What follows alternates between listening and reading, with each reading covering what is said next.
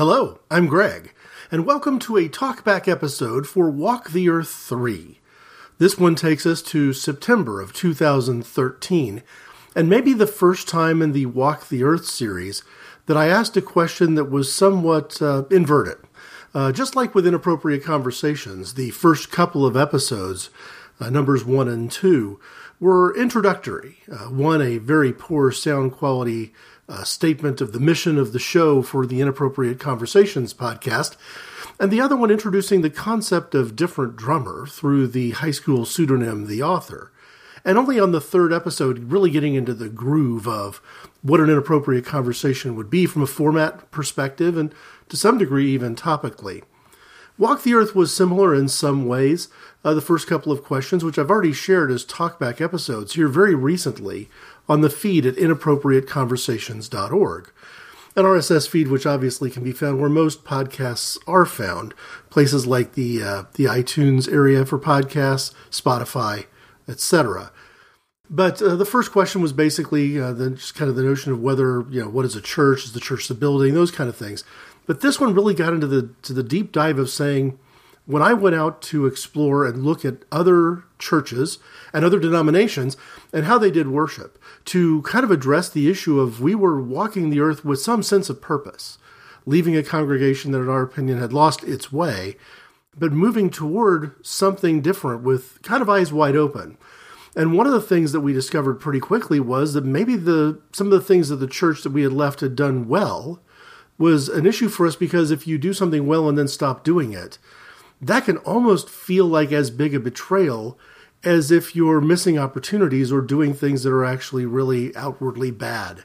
And that was sort of the aha moment for me here in Walk the Earth three, and it really set the tone for the rest of Walk the Earth all along in terms of the process of either finding a new church or considering whether that was going to be an impossibility, or upon finding a new church home and a new denomination, kind of addressing the changes and the differences and all that. All these things rose questions that to me were somewhat inwardly focused. And I want to hit that in a couple of different ways in the introduction. One was that the thing that I felt the most connected to the church we left about was the concept of witnessing, the notion of lay speaking, the idea that the message could be delivered, uh, maybe not every Sunday morning, or maybe not even any Sunday morning outside of a men's service or a women's service or a youth service. But if there was a Wednesday night church activity or a an extra service on Sunday, that that message could be delivered by literally anyone in the congregation. That the church's mission kind of reflects the idea that every member of the church is a minister of the church, and there may be one person appointed to the role of pastor, but everyone who's got a an experience to share, a witness, if you will, certainly should be allowed to, if not even actually actively encouraged to speak and share that witness. And from time to time I would do that, and I would do it in a way that maybe was a little bit different from the average person, because I didn't hesitate to bring, in an inappropriate conversation style, concepts that might make some people uncomfortable, either because of their political mindset or uh, their past experiences or certain biases. Um, I shared a witness one time on a Sunday where I was pretty open about high school drinking and breaking the law in that respect. And uh, some of the people in my circle who uh, fed into that um, habit and behavior, and some who sought to intervene. So I didn't, I wouldn't be the kind of person standing up in a church saying, well, I can't go there because that would set a bad example for the youth. Uh, in many ways, truth is a very good example, and one that we probably ought not shy away from as freely as we do inside church circles. This, of course, is another reason why I didn't have to turn down too many offers to be a stand-in as the youth leader, because even from a volunteer lay leadership perspective, I knew that I wasn't the right person to be speaking to kids in junior high and high school, and it only takes one or two messages that really cut to the core of challenging social issues to make people think, yeah, this is probably not the guy I want talking to my high school sophomore. Fair enough, I didn't really want to be in that role anyway. And the Sunday school role that my wife and I played with another couple in the church was more focused on people who were out of high school and maybe either uh, going to college and therefore only occasionally coming back to visit, And when they come back to visit, they don't fit back into the high school group anymore. Is there a home for them? Or the people who delayed or deferred college or went straight into the workforce, still living in the area, still part of the church, but now having that same fish out of water problem of not necessarily fitting into the Sunday school classes that include their parents, but also not really, not appropriately having a home in the youth group that they graduated away from. And that's sort of where we found our niche. It was a place where I had some freedom to speak freely. In recent weeks, kind of looking at the issues related to the national response to COVID nineteen as a coronavirus, uh, impacting uh, hundreds of thousands, millions of people, truthfully. Um, we have, at the time I'm recording this, more than eighty thousand people dead in the United States of America alone. So this is clearly, if you're talking about eighty thousand deaths in less than two months, you're talking about something that in my lifetime is unprecedented, at least from the perspective of an contagious disease and disease management. And the notion that many states have taken the leadership on because the federal government has lagged seriously behind here. Uh, the federal government's point of view has been a wishy-washy at best. But a lot of states have taken the lead in saying, hey, it's it's necessary for people to not congregate in large groups. It's necessary for the work that we couldn't have done twenty years ago from home because of the lack of the interconnectedness that the internet provides would have meant that um, our options would have been more limited. But now with so much work being capable of being performed at home, at least what I would describe as office work, there's absolutely no reason why that office work should not be done at home and that there shouldn't be some, some degree of state mandate saying, we do not want hundreds or thousands of people gathering together in the same building unnecessarily with insufficient testing so we don't really know who has come into contact with the virus, who might be carrying it, spreading it around. This, of course, to anyone who's watching the news here in May of two thousand twenty, will know has created what I would describe as a politically conservative backlash. Let me just share a quick social media post, a meme, if you will. It's actually a tweet that I've shared on Inappropriate Conversations. So if you visit with the uh, Inappropriate Conversations podcast, either via Twitter, where I'm at IC underscore Greg, or on Facebook, where Inappropriate Conversations has its own page listed as a cause, I shared something from someone named either Moreau or Moreau is his name. His Twitter handle is Will Moreau, W O A H M A U R O H. Um, he said this, conservatives who are against immigration are breaking the law in an attempt to go to work and saying they will go to any lengths to take care of their families even if it means breaking the law, citing it's their God-given duty, is so damn ironic that it's almost unbelievable. And this is perhaps the kind of thing I would have in an afternoon or evening um, extra worship service, contemporary Sunday service, brought up in front of a congregation of people cutting across every age group, but filled by and large with a lot of conservative people. The kind of people who I'm guessing, if I sat down with them now after so many years of not seeing them because we switched churches, would probably side with uh, the modern conservative perspective on immigration, that those people shouldn't be coming here and that they, they broke the law crossing the border. And therefore, I'm not real happy that we've uh, taken their kids away from them and that, that we've got people incarcerated in what looks like concentration camps. And they're not real happy about all that, but they, they found a way to live with it because they're so obsessed with how important it is to obey the law. Well, here we are. You have people in the state of Michigan, just to use them as an example, they're not the only one, going into the streets with semi-automatic weapons and other sort of tools of warfare, um, wearing no masks or protective gears, literally storming uh, the halls of government to make a claim that the government has no right to protect public health by telling them that they need to sequester themselves to some degree or another in order to protect and prevent the spread of a contagious disease that we don't yet fully understand and certainly have not fully taken under control. Uh, we are currently at a state in May of two thousand twenty where testing is insufficient to say we've got a beat on this, and there is no vaccine to prevent it, and we are still experimenting with techniques for treatment, and eighty thousand people have died in just the last couple of months. But if you're a conservative and your mind view is that my home is my castle and I will do anything to protect my family, and if the only way I can keep my wife and kids safe is to kill you, then you're dead. That mentality, a mentality that I'm not one hundred percent unfamiliar or even in disagreement with, it It's what helps me understand why somebody would flee their country and cross multiple borders to try to find a safe haven, to try to seek asylum. The irony here is that the same people who are seeking asylum in the form of being able to leave their home, even if it infects other people, can't understand that same exact mentality uh, leading someone to flee their home and seek refuge in another country where they might be safe. Again, the irony is staggering. The other thing that I'm kind of wrestling with is I think through kind of the things that I would share, sort of uh, not from the pulpit, but from in front of a congregation or in front of a gathering all those years ago, were things which might have rubbed people the wrong way in terms of challenging the notion that the Bible teaches that we should love the sinner but hate the sin, especially how that has been used in the context of our relationship with people who are different from us, either because of they're from a different race or because they have a different socioeconomic set of circumstances that forces them into a different set of decisions than the rest of us typically face. Um, that would in- include uh, drug addiction, drug abuse in that heading, and also the gay and lesbian community. Uh, at some point during the summer, probably in June, I intend to share a series of talkbacks related to the concept of pride, and one of them, Walk the Earth thirty, which again I will try to share in the middle of June, has a moment where somebody who I didn't realize at the time was um, not heterosexual female, let's put it that way, whether uh, bisexual or lesbian, is now in a committed lifelong relationship with a woman.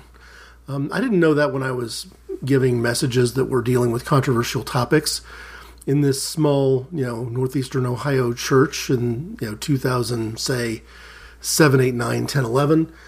But she did thank me for that because she acknowledged that there were times when I might have been the only voice in that church speaking with any sense of authority as the uh, lay leader and the head of the church council and other sort of positions of, again, elected authority, um, was saying anything that would have supported her in her struggle. And at the time, I think she was, you know, facing and dealing with a struggle, a struggle I was unaware of. I was just trying to speak truth as I saw it. And among the truths I was trying to speak is that it is okay to give a message that doesn't have all the answers. It is okay to raise as many questions as you answer if those questions are heartfelt and genuine.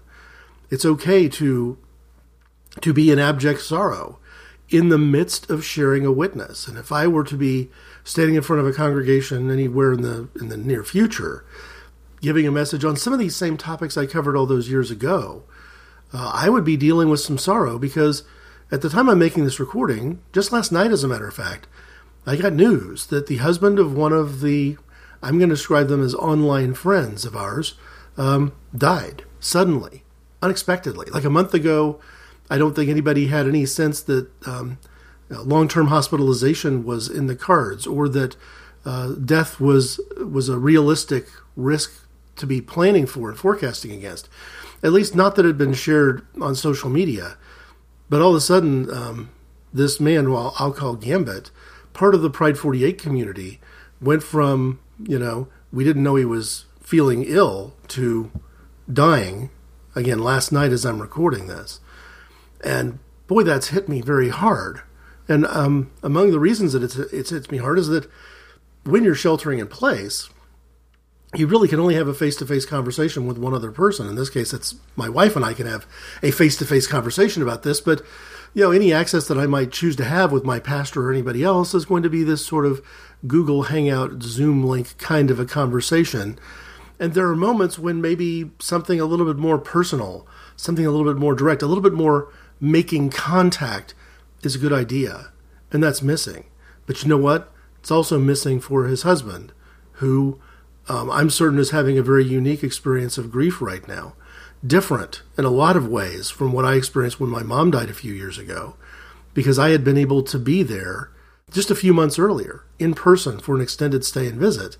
And when we were going through my mom's effects, going through her, her townhouse, through her stuff, that was there with brothers and sisters and cousins and kids. And, you know, there was, there was a personal contact, a direct contact that I'm guessing is going to be limited at best right now. So I've used the introduction to a talkback episode before to provide some small words of eulogy for another person in the Pride forty-eight community who died suddenly.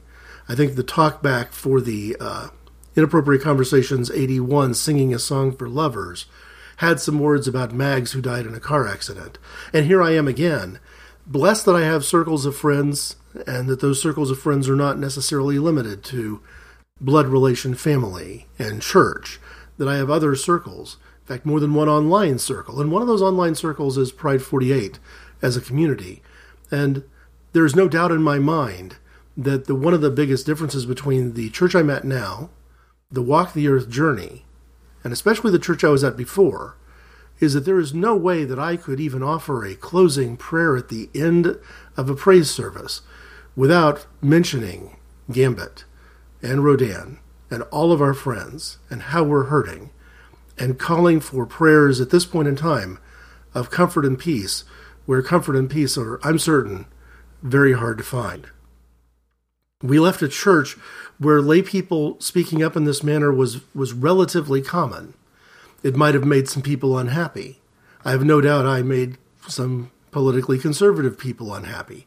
I'm sure from time to time I've made some politically liberal people unhappy.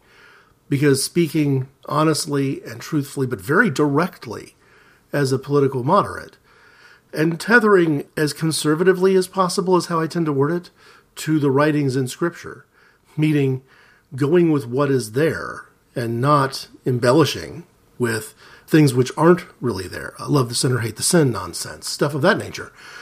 But also sticking to the message itself, that if Jesus is Lord, then what Jesus says goes, and therefore what Jesus declines to say also has a tremendous amount of authority.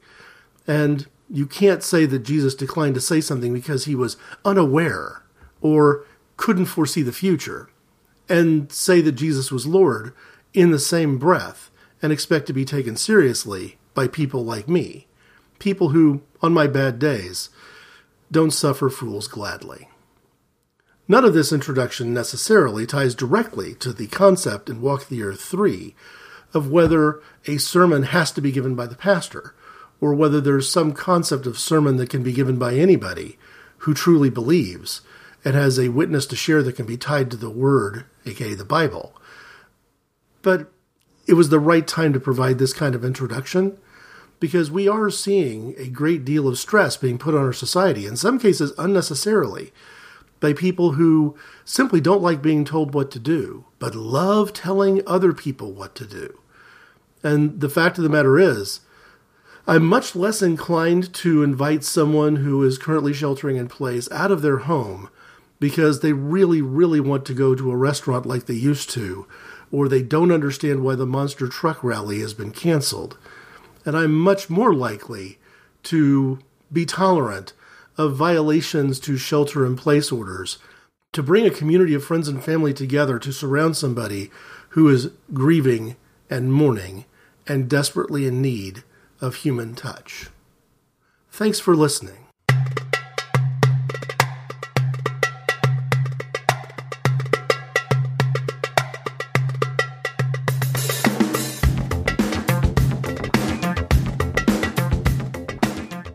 Whether a sermon is fundamentally the sharing of word and witness.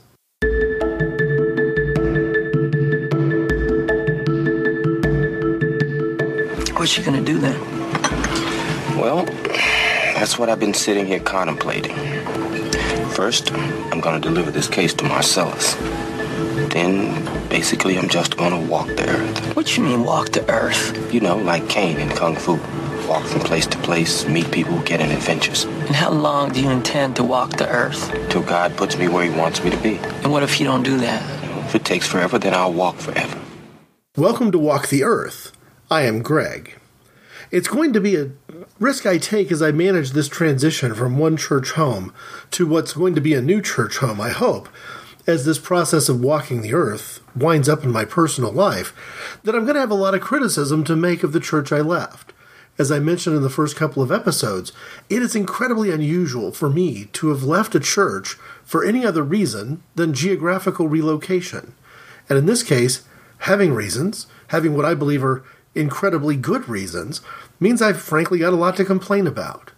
But I want to veer off a little bit on this particular episode and talk about one of the things that the church that I left had done extremely well.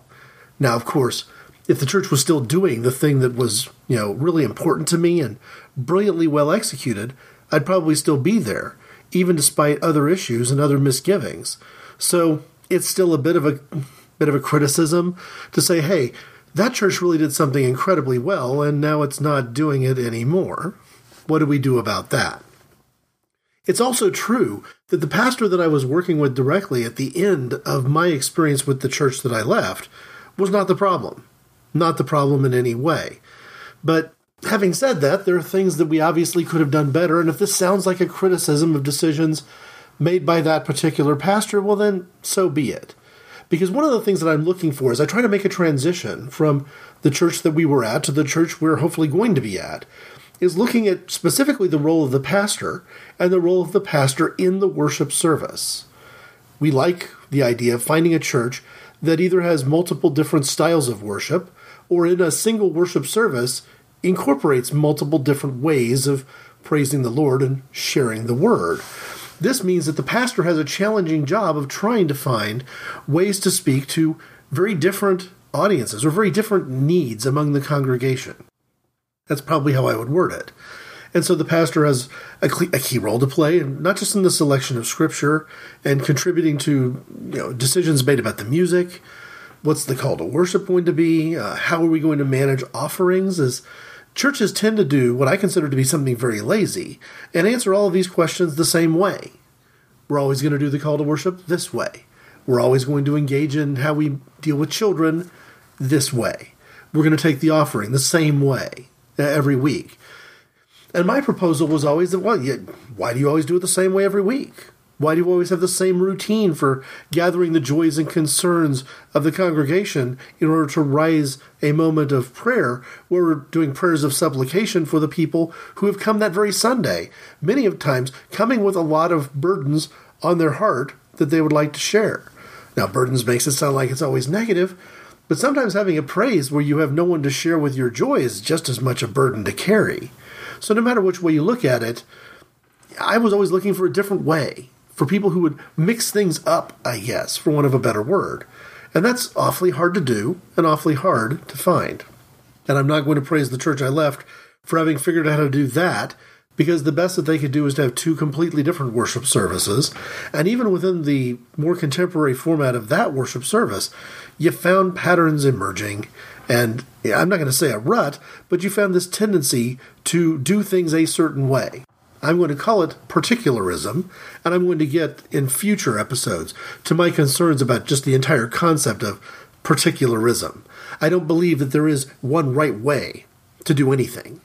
There's not one correct set of words to use for the reading of the Lord's Prayer, for example, because you are going to be hard-pressed to find a church that recites their version of the Lord's Prayer in exactly the words, word for word, that Jesus shared in the Sermon on the Mount. So we have Jesus telling us the manner in which we should pray, and he's used specific words to do it. And even people who believe that there are specific words that should be used when praying that particular prayer, those words don't line up with Scripture either. So no, I'm the enemy of particularism. I believe that it's much more important to go where the Holy Spirit leads you. There's no aspect of the role a pastor plays inside a worship service that's more telling than the sermon.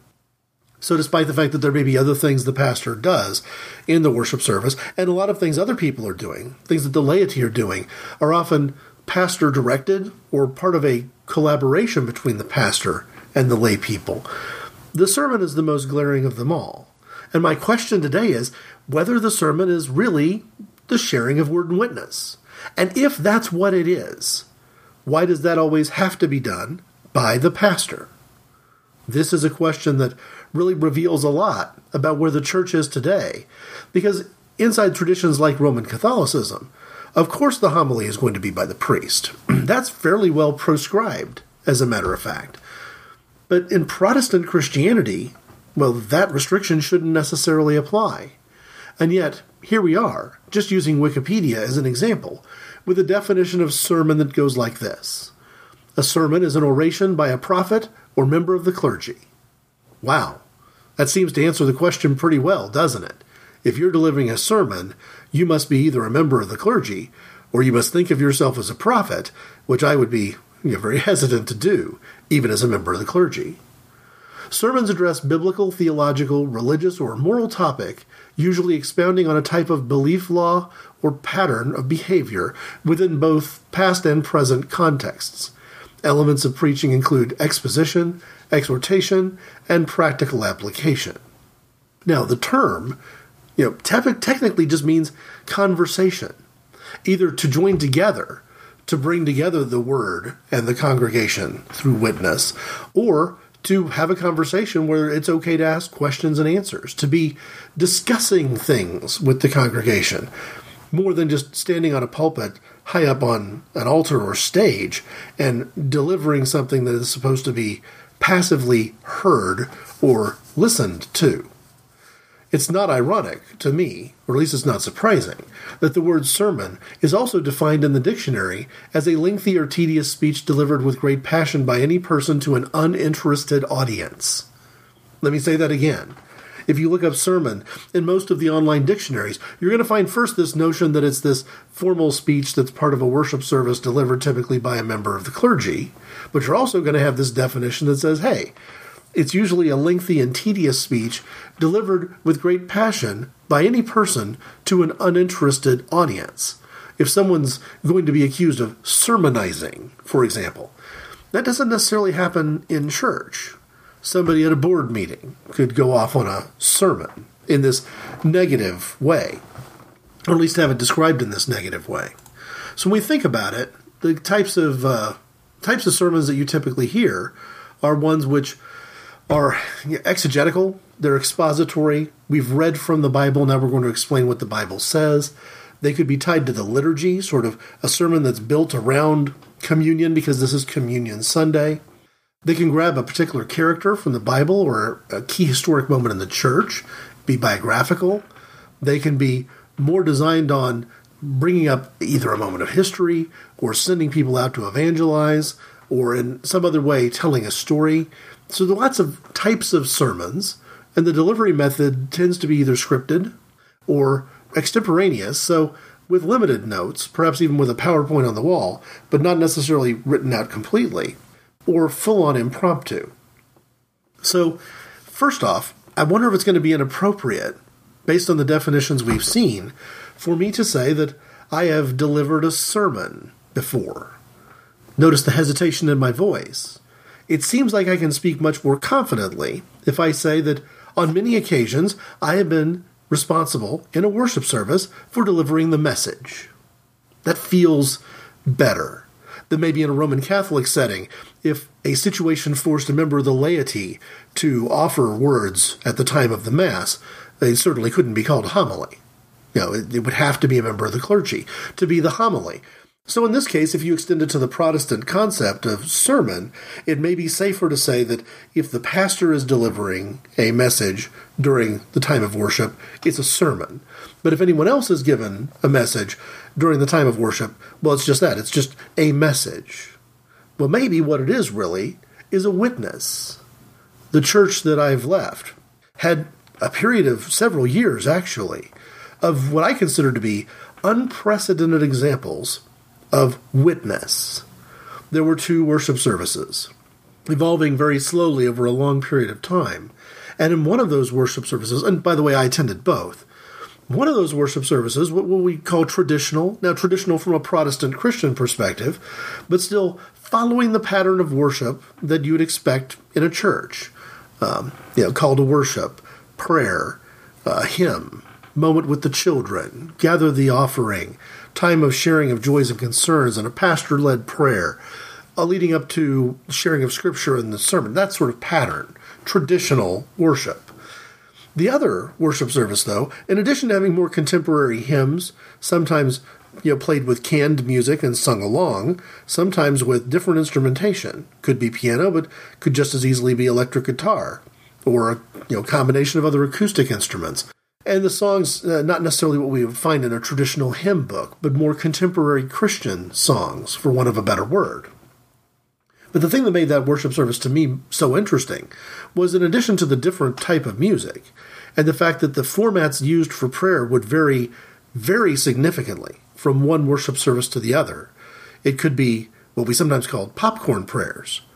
As opposed to gathering beforehand the joys and concerns of the congregation, they would simply speak up, and the prayer would evolve over time with lots of different voices, raising either concerns of supplication or uh, whatever they were inspired to share based on their personal prayer life at that time where the Holy Spirit was leading them. So prayer was very dynamic, I guess would be the way I would word it. But the other thing about that worship service that to me made it so special is that most of the time, I would say seventy-five, eighty percent of the time, the time of message wasn't delivered by the pastor. It was delivered by other people who were learning how to be lay speakers and getting comfortable sharing their story.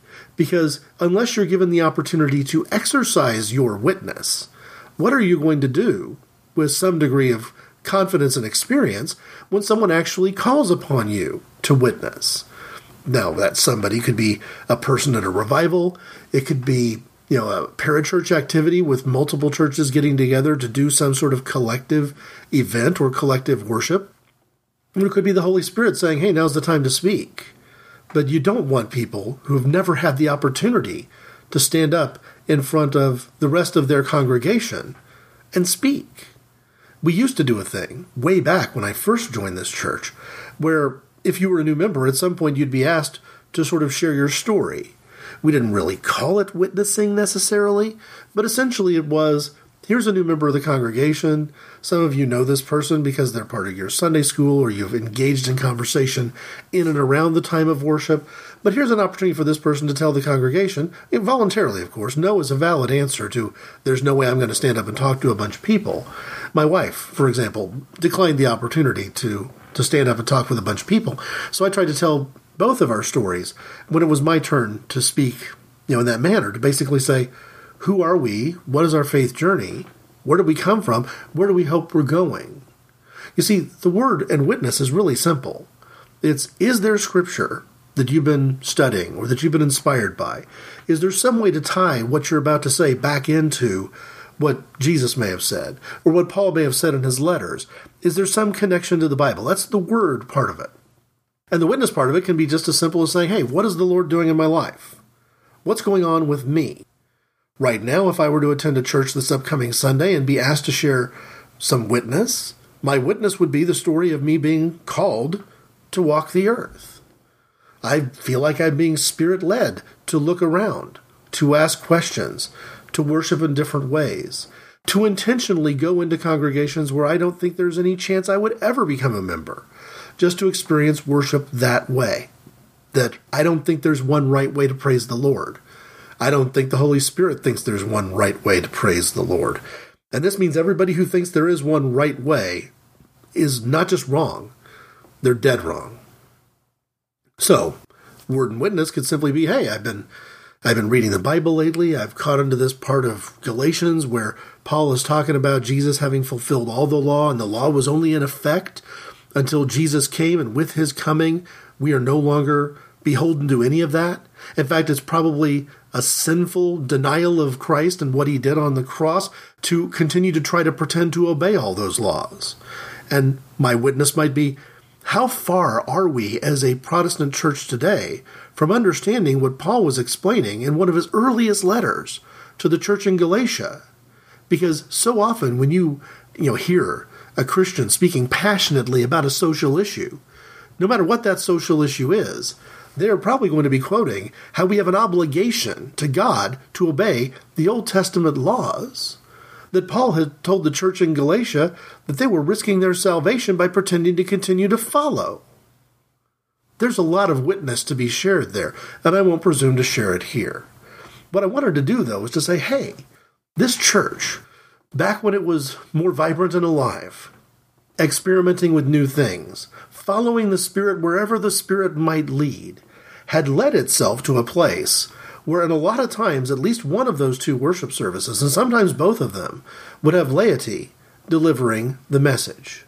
a different voice besides the pastor, sharing both word that has inspired them and a witness to what the Lord is doing in their lives. Now, this is really important because when I was working actively as the kind of the personnel committee, part of that committee on the church that is supposed to take care of policy and procedure and staff in particular, the pastor-parish relations committee is what the United Methodist Church calls it. The pastor was supposed to have four weeks of vacation and two weeks of continuing education every year. There were supposed to be at least six weeks where the pastor was not in the pulpit. And if the pastor was engaged in prison ministry, really actively engaged in the pr- the prison ministry that my church was associated with, there might be two other weeks where he would be gone because he would be part of those weekend events where a group of volunteers, both laity and clergy, would go into the prison, share the gospel, minister, listen to the stories of people who were in that environment. So you could have two months, two full months out of the year, where it was not only okay, but expected that the pastor would not be in the pulpit. And our church didn't have this expectation that every time the pastor was off doing some continuing education, had a seminar or whatever, that we would have some sort of guest clergy from another church step in and speak, because we as a congregation could only hear from people who were ordained.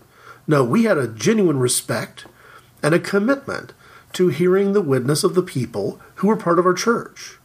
We had other people who were not part of, of any sort of pastoral path, who weren't on their way to becoming ordained at all, who would spend almost every weekend reaching out to people who were in the youth detention center. Well, that's a person who's got a, he's got a witness to share. What is he experiencing there? Why did the Holy Spirit lead him to minister not just to those who were in prison, but to youth who were in prison? And from time to time, we would hear from him. I'm tempted to say, back in the day, because there were some members of the church who felt that this was somehow not ideal, not good, and not appropriate. We made a pastoral change at one point because the pastor that I met when I first joined that church retired.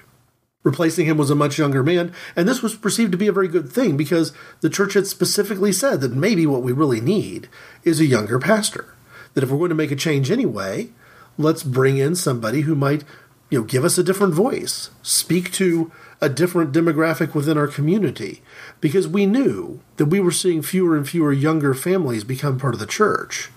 And the belief was perhaps having a younger pastor and bringing in new ideas with him would make that difference. Now, my opinion is that this occurred. And because this occurred, it created changes.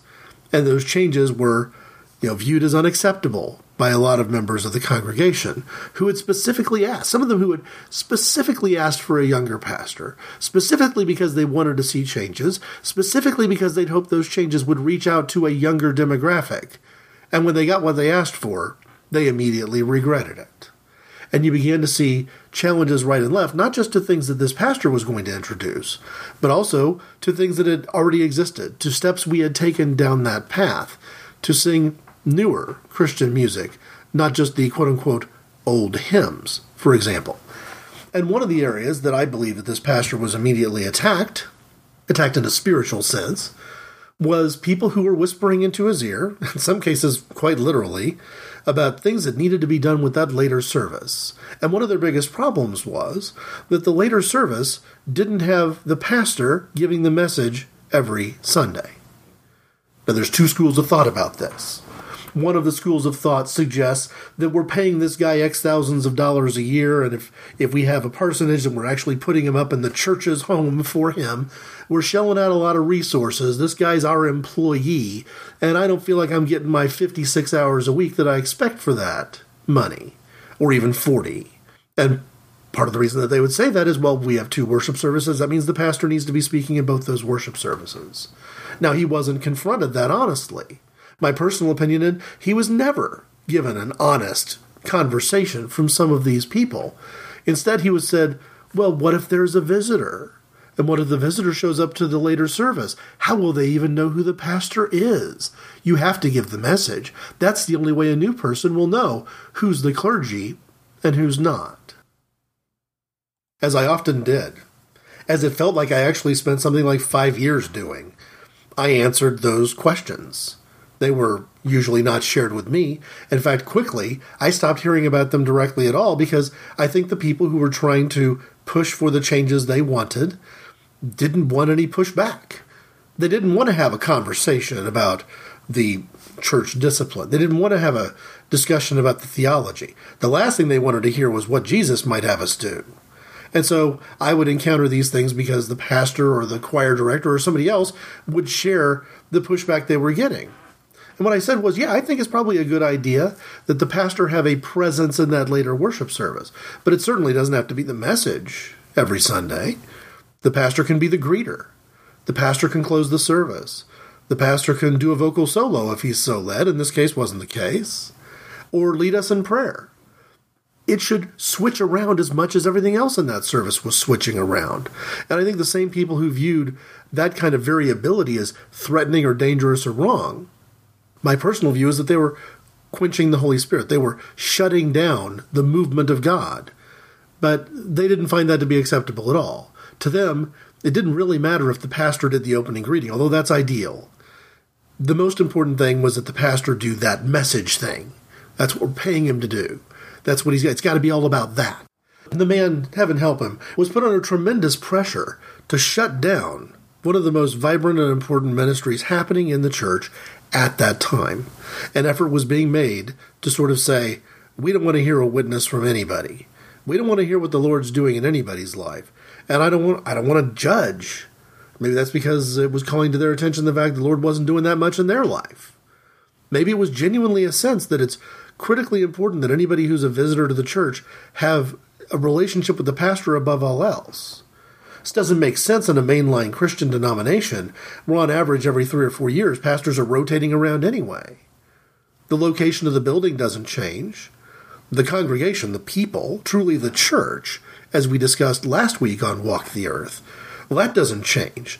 So the pastor, to me, is the one element that actually should be very variable, but not to this group within the church. So the pastor, responding to those urgings, decided he needed to speak and do the message in both both services. That in, in essence, both of these worship services needed to have a sermon with a capital S, meaning that the clergy had to deliver it. And here's where I made what I consider now to be some somewhat of a misstep in the advice that I gave the pastor I was working with, because he wanted to give the same message, almost verbatim or largely verbatim, in both worship services. Now, a couple of problems with that. First, we had a lot of people attending both worship services because their role in the second service was perhaps much more active than the first, or the other way around. Maybe in the first service they were part of the choir, and they would prefer to have worshipped again, just as part of the congregation. Or maybe in the second service, they were actually going to be leading that time of prayer, and or sharing their witness, or doing some sort of a music solo. And we were essentially asking those people to listen to the exact same sermon twice in a row, two times in something like two and a half hours. And that, to me, didn't seem like it made much sense. Not when you consider the variation that we'd had before, where the first service was almost always the pastor giving a message, typically following some sort of key ecumenical, you know, approach, a key liturgical approach. And then the later service was anything goes. Sometimes it was a word of witness. Sometimes it was the pastor doing something different. And that when we'd done this in the past with the previous pastor, again, he didn't often give the sermon at the later service, but when he did, it was something unique and different. And I advised this pastor that this just wasn't going to work, that this was perhaps an effort by people who were hostile toward the contemporary style of worship that was being done to shut it down and kill it, and that you certainly weren't going to have the same spirit moving through that worship if it was the same message twice. Now, for whatever reason, he could have challenged me back to say, hey, throughout the denomination, or at least throughout the district that we were in, that's the way it works. That other churches, even churches that have two distinctly different types of worship, have the pastor giving the same message in both of the services. I was unaware of this if this was true. The funny thing is, as I've walked the earth, I've begun to get the impression that, yes, indeed, that is true. Some of the churches that I don't intend to join may visit again, but I don't intend to join. the pastor is clearly giving the message two or three times a day, the exact same message, multiple times. The church that I'm perhaps most interested in right now, and I'm seriously looking at how we can make that work, uh, that pastor gives a message that I can tell would work either in a very traditional high church sort of setting, but also in the contemporary church setting. And I'm, to be honest with you, quite impressed that his oratory style on essentially the same words is that flexible. It's a good thing. But I was really surprised to find it, that I would have guessed that if you had two different styles of worship that were that drastically different from each other, that the message, even if it was covering the same word from the Bible, would have a very different style or even a very different set of stories. And I don't think I found that to be true. Meaning that when I advised the pastor in my church that he couldn't just give the same sermon twice, that was probably not really rock solid. It didn't reflect what was happening elsewhere in the district. Now, the irony is, as long as I was playing a key role, whether that be the lay leader or whether that be the church council chairperson or part of this pastor parish H R type committee within the church, that commitment meant that I was unlikely to be gathering any information in from other churches. I mean, one of the reasons I'm diving so headfirst into this Walk the Earth opportunity is that I haven't had that opportunity since we very, you know, first moved to this area more than fifteen years ago. I never got a chance to look around. If it wasn't part of some sort of parachurch event, I've never seen church done another way because I haven't availed myself of the opportunity to go and worship with other people and see what they did and see how it worked. So, without me realizing it, without me being particularly sensitive to it, this pastor went into some serious, um, serious overtime, for want of a better word, found himself being extremely overworked because he was enough of a perfectionist to want to give excellent sermons on two different topics twice a week. We basically doubled his workload. Now, we doubled his workload in a way that I didn't realize was out of step and out of sync with everybody else. So that was my short-sightedness. But part of the reason that I think we doubled his workload is that this church had experienced getting two very different messages from different speakers with different experiences, with different levels of polish, to be honest with you, even different grasps of the scripture, which is a fair criticism. We were used to hearing something different, and we were expecting to continue to do so. The right answer probably wasn't that this pastor should be constantly coming up with two messages a week from now on, every week, week in, week out, because he bought into the, what I would call the lie, that the pastor has to give the sermon in every service every Sunday. If we have four services, is he going to give all four messages? Well, of course, if we were big enough to have four services, we'd probably have an associate pastor, and that person would step up and, and handle one of the sermons, one of the Sundays. But would he be essentially delivering the same message to just a different person, just a different speaker? I'm not visiting churches big enough for that to be a concern, so I don't have an answer to that question. But what this church should have done was stuck to their guns.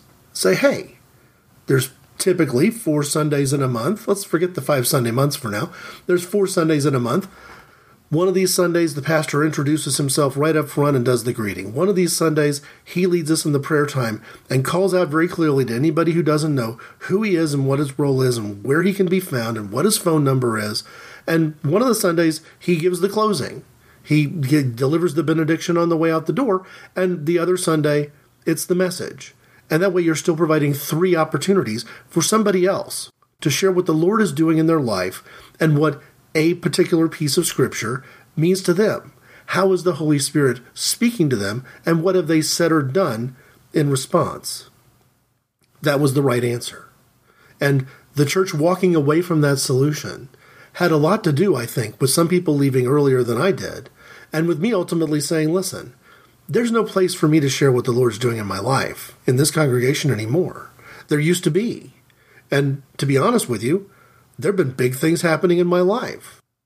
If there's not going to be an opportunity for me to share any of that inside this local church, I'll go find another. Now, my fear is I'm not going to find another church that met my needs as well as that church did. So as I offer criticism to the church I've walked away from, including criticism for where that church, I think, deceived a new pastor and manipulated him and choked and destroyed something that was actually really delivering great benefit and great potential future benefit, The reality is that church did something more right than any church I've seen since I've been looking around. And if I could only go back in time, maybe three or four years, and attend the church I was attending again at the time that they were doing things, in my mind, extremely well, well, I'd be just as happy to plug back in. That church was doing things right for a while, and I don't want to lose that as I offer criticisms and comparisons while I'm walking the earth and looking for something different and better. It's important to note that one of the things that might be different and better is for that church to have gone back to doing what they were doing when we first began to, in my opinion, move where the Holy Spirit was taking us. All of this, of course, begs a really big question, and it's the question I used to start the show, whether a sermon is fundamentally just the sharing of the word and witness. Theoretically, it ought to be just that, that those of us who feel like there's something magic about the ordination and the, the degree and the university study and the pledge to serve the congregation in this pastoral role, bringing some sort of magic to that message. Now, I don't think I agree with that. I think that we should be hearing the witness from as many different sources as we possibly can. That sermon, remember, can easily be defined as a conversation, and that conversation doesn't always have to be led by the pastor. So in my mind, a sermon is fundamentally someone sharing the word and sharing their witness to the word. Now, that someone doesn't always have to be the pastor. Now, if that makes me out of step with the denomination that I came from, so be it. If that makes me out of step with any denomination I'm likely to find, including non-denominational churches who rely more heavily on the leadership of their pastor than any of the mainline Protestant churches do, because the mainline Protestant churches have structures in place. There's an ecclesiastical sort of structure that enables that church to feel comfortable that even if their pastor goes completely off the deep end and starts preaching heresy, they just step up a, not a level, talk to the district superintendent, and deal with it. That there's something bigger than the pastor of that church. But in a non-denominational church, you've got the elders who are largely responsible for hiring the pastor, and you got the pastor, and that's it. And if you can't trust the pastor to lead you in things like doctrine and scripture, then what are you going to do? So I understand the vulnerability. I also understand that if, as I look around and wander from congregation to congregation and learn what I can, that I'm likely to find there's a lot of churches where if there's six worship services that day, somebody who's quote-unquote a pastor is going to be delivering the message at all six of them. And if there's one pastor who's delivering three of those, uh, message in three of those services, he's probably going to be delivering the exact same message. I just find that extremely disappointing, because I believe that the Holy Spirit works in the lives of every believer and has a lot to say through those believers. And if the answer to this question that, that the sermon is more than just sharing of word and witness, that the sermon is somehow wrapped up directly in who's doing that sharing, then I feel like the body of Christ suddenly becomes a little bit top-heavy in a way and probably is bound for a fall. So this is one of the first questions I've raised, where I think the way I've worded the question leads me to the answer yes. A sermon is the sharing of word and witness. And I'm okay if other people are not okay with me being completely indifferent to the credentials of the person who's sharing that message. Please join me in prayer as you are led. Almighty God, I know through your Holy Spirit you have called me to speak. I know this because at times when you've called me to speak, I've spoken, and both me and perhaps others have been blessed by that exchange, that conversation. I'm struggling in this transition from one church as it was to that church as it became, to my leaving that church and looking for another, struggling to find the the witnessing opportunities that existed before, struggling to find a place where I'm hearing other voices. Do I need, Lord, to constantly go to a rotating set of three or four churches if I want to hear witness of you shared by three or four different voices? What if I want to hear from both male and female voices? Do I have to find a church that has a female lead pastor and a male associate pastor, or the other way around? Help me, Lord, find what it is I'm looking for, because I know you have so much to say through so many people. I know you have so much to say through so many people that I have never met, and I'm uncomfortable feeling that the only way I will hear the full range of testimony you intend for me is to bounce around from church to church forever. Because you've planted your word in the hearts of all of us. Paul told the believers in Corinth that they were the witnesses, all of them, to the ministry that Paul was doing. Surely that means that you want us to speak. You have planted your words, your guidance, your plans for us into our hearts. What does it mean, Lord, if so many of us feel like we're not allowed to share what you've told us? Amen. What happened this morning, man, I agree, it was peculiar. But water into wine, I... All shapes and sizes, Vincent. Listen, talk to me that way, man. If my answers frighten you, Vincent, then you should cease asking scary questions.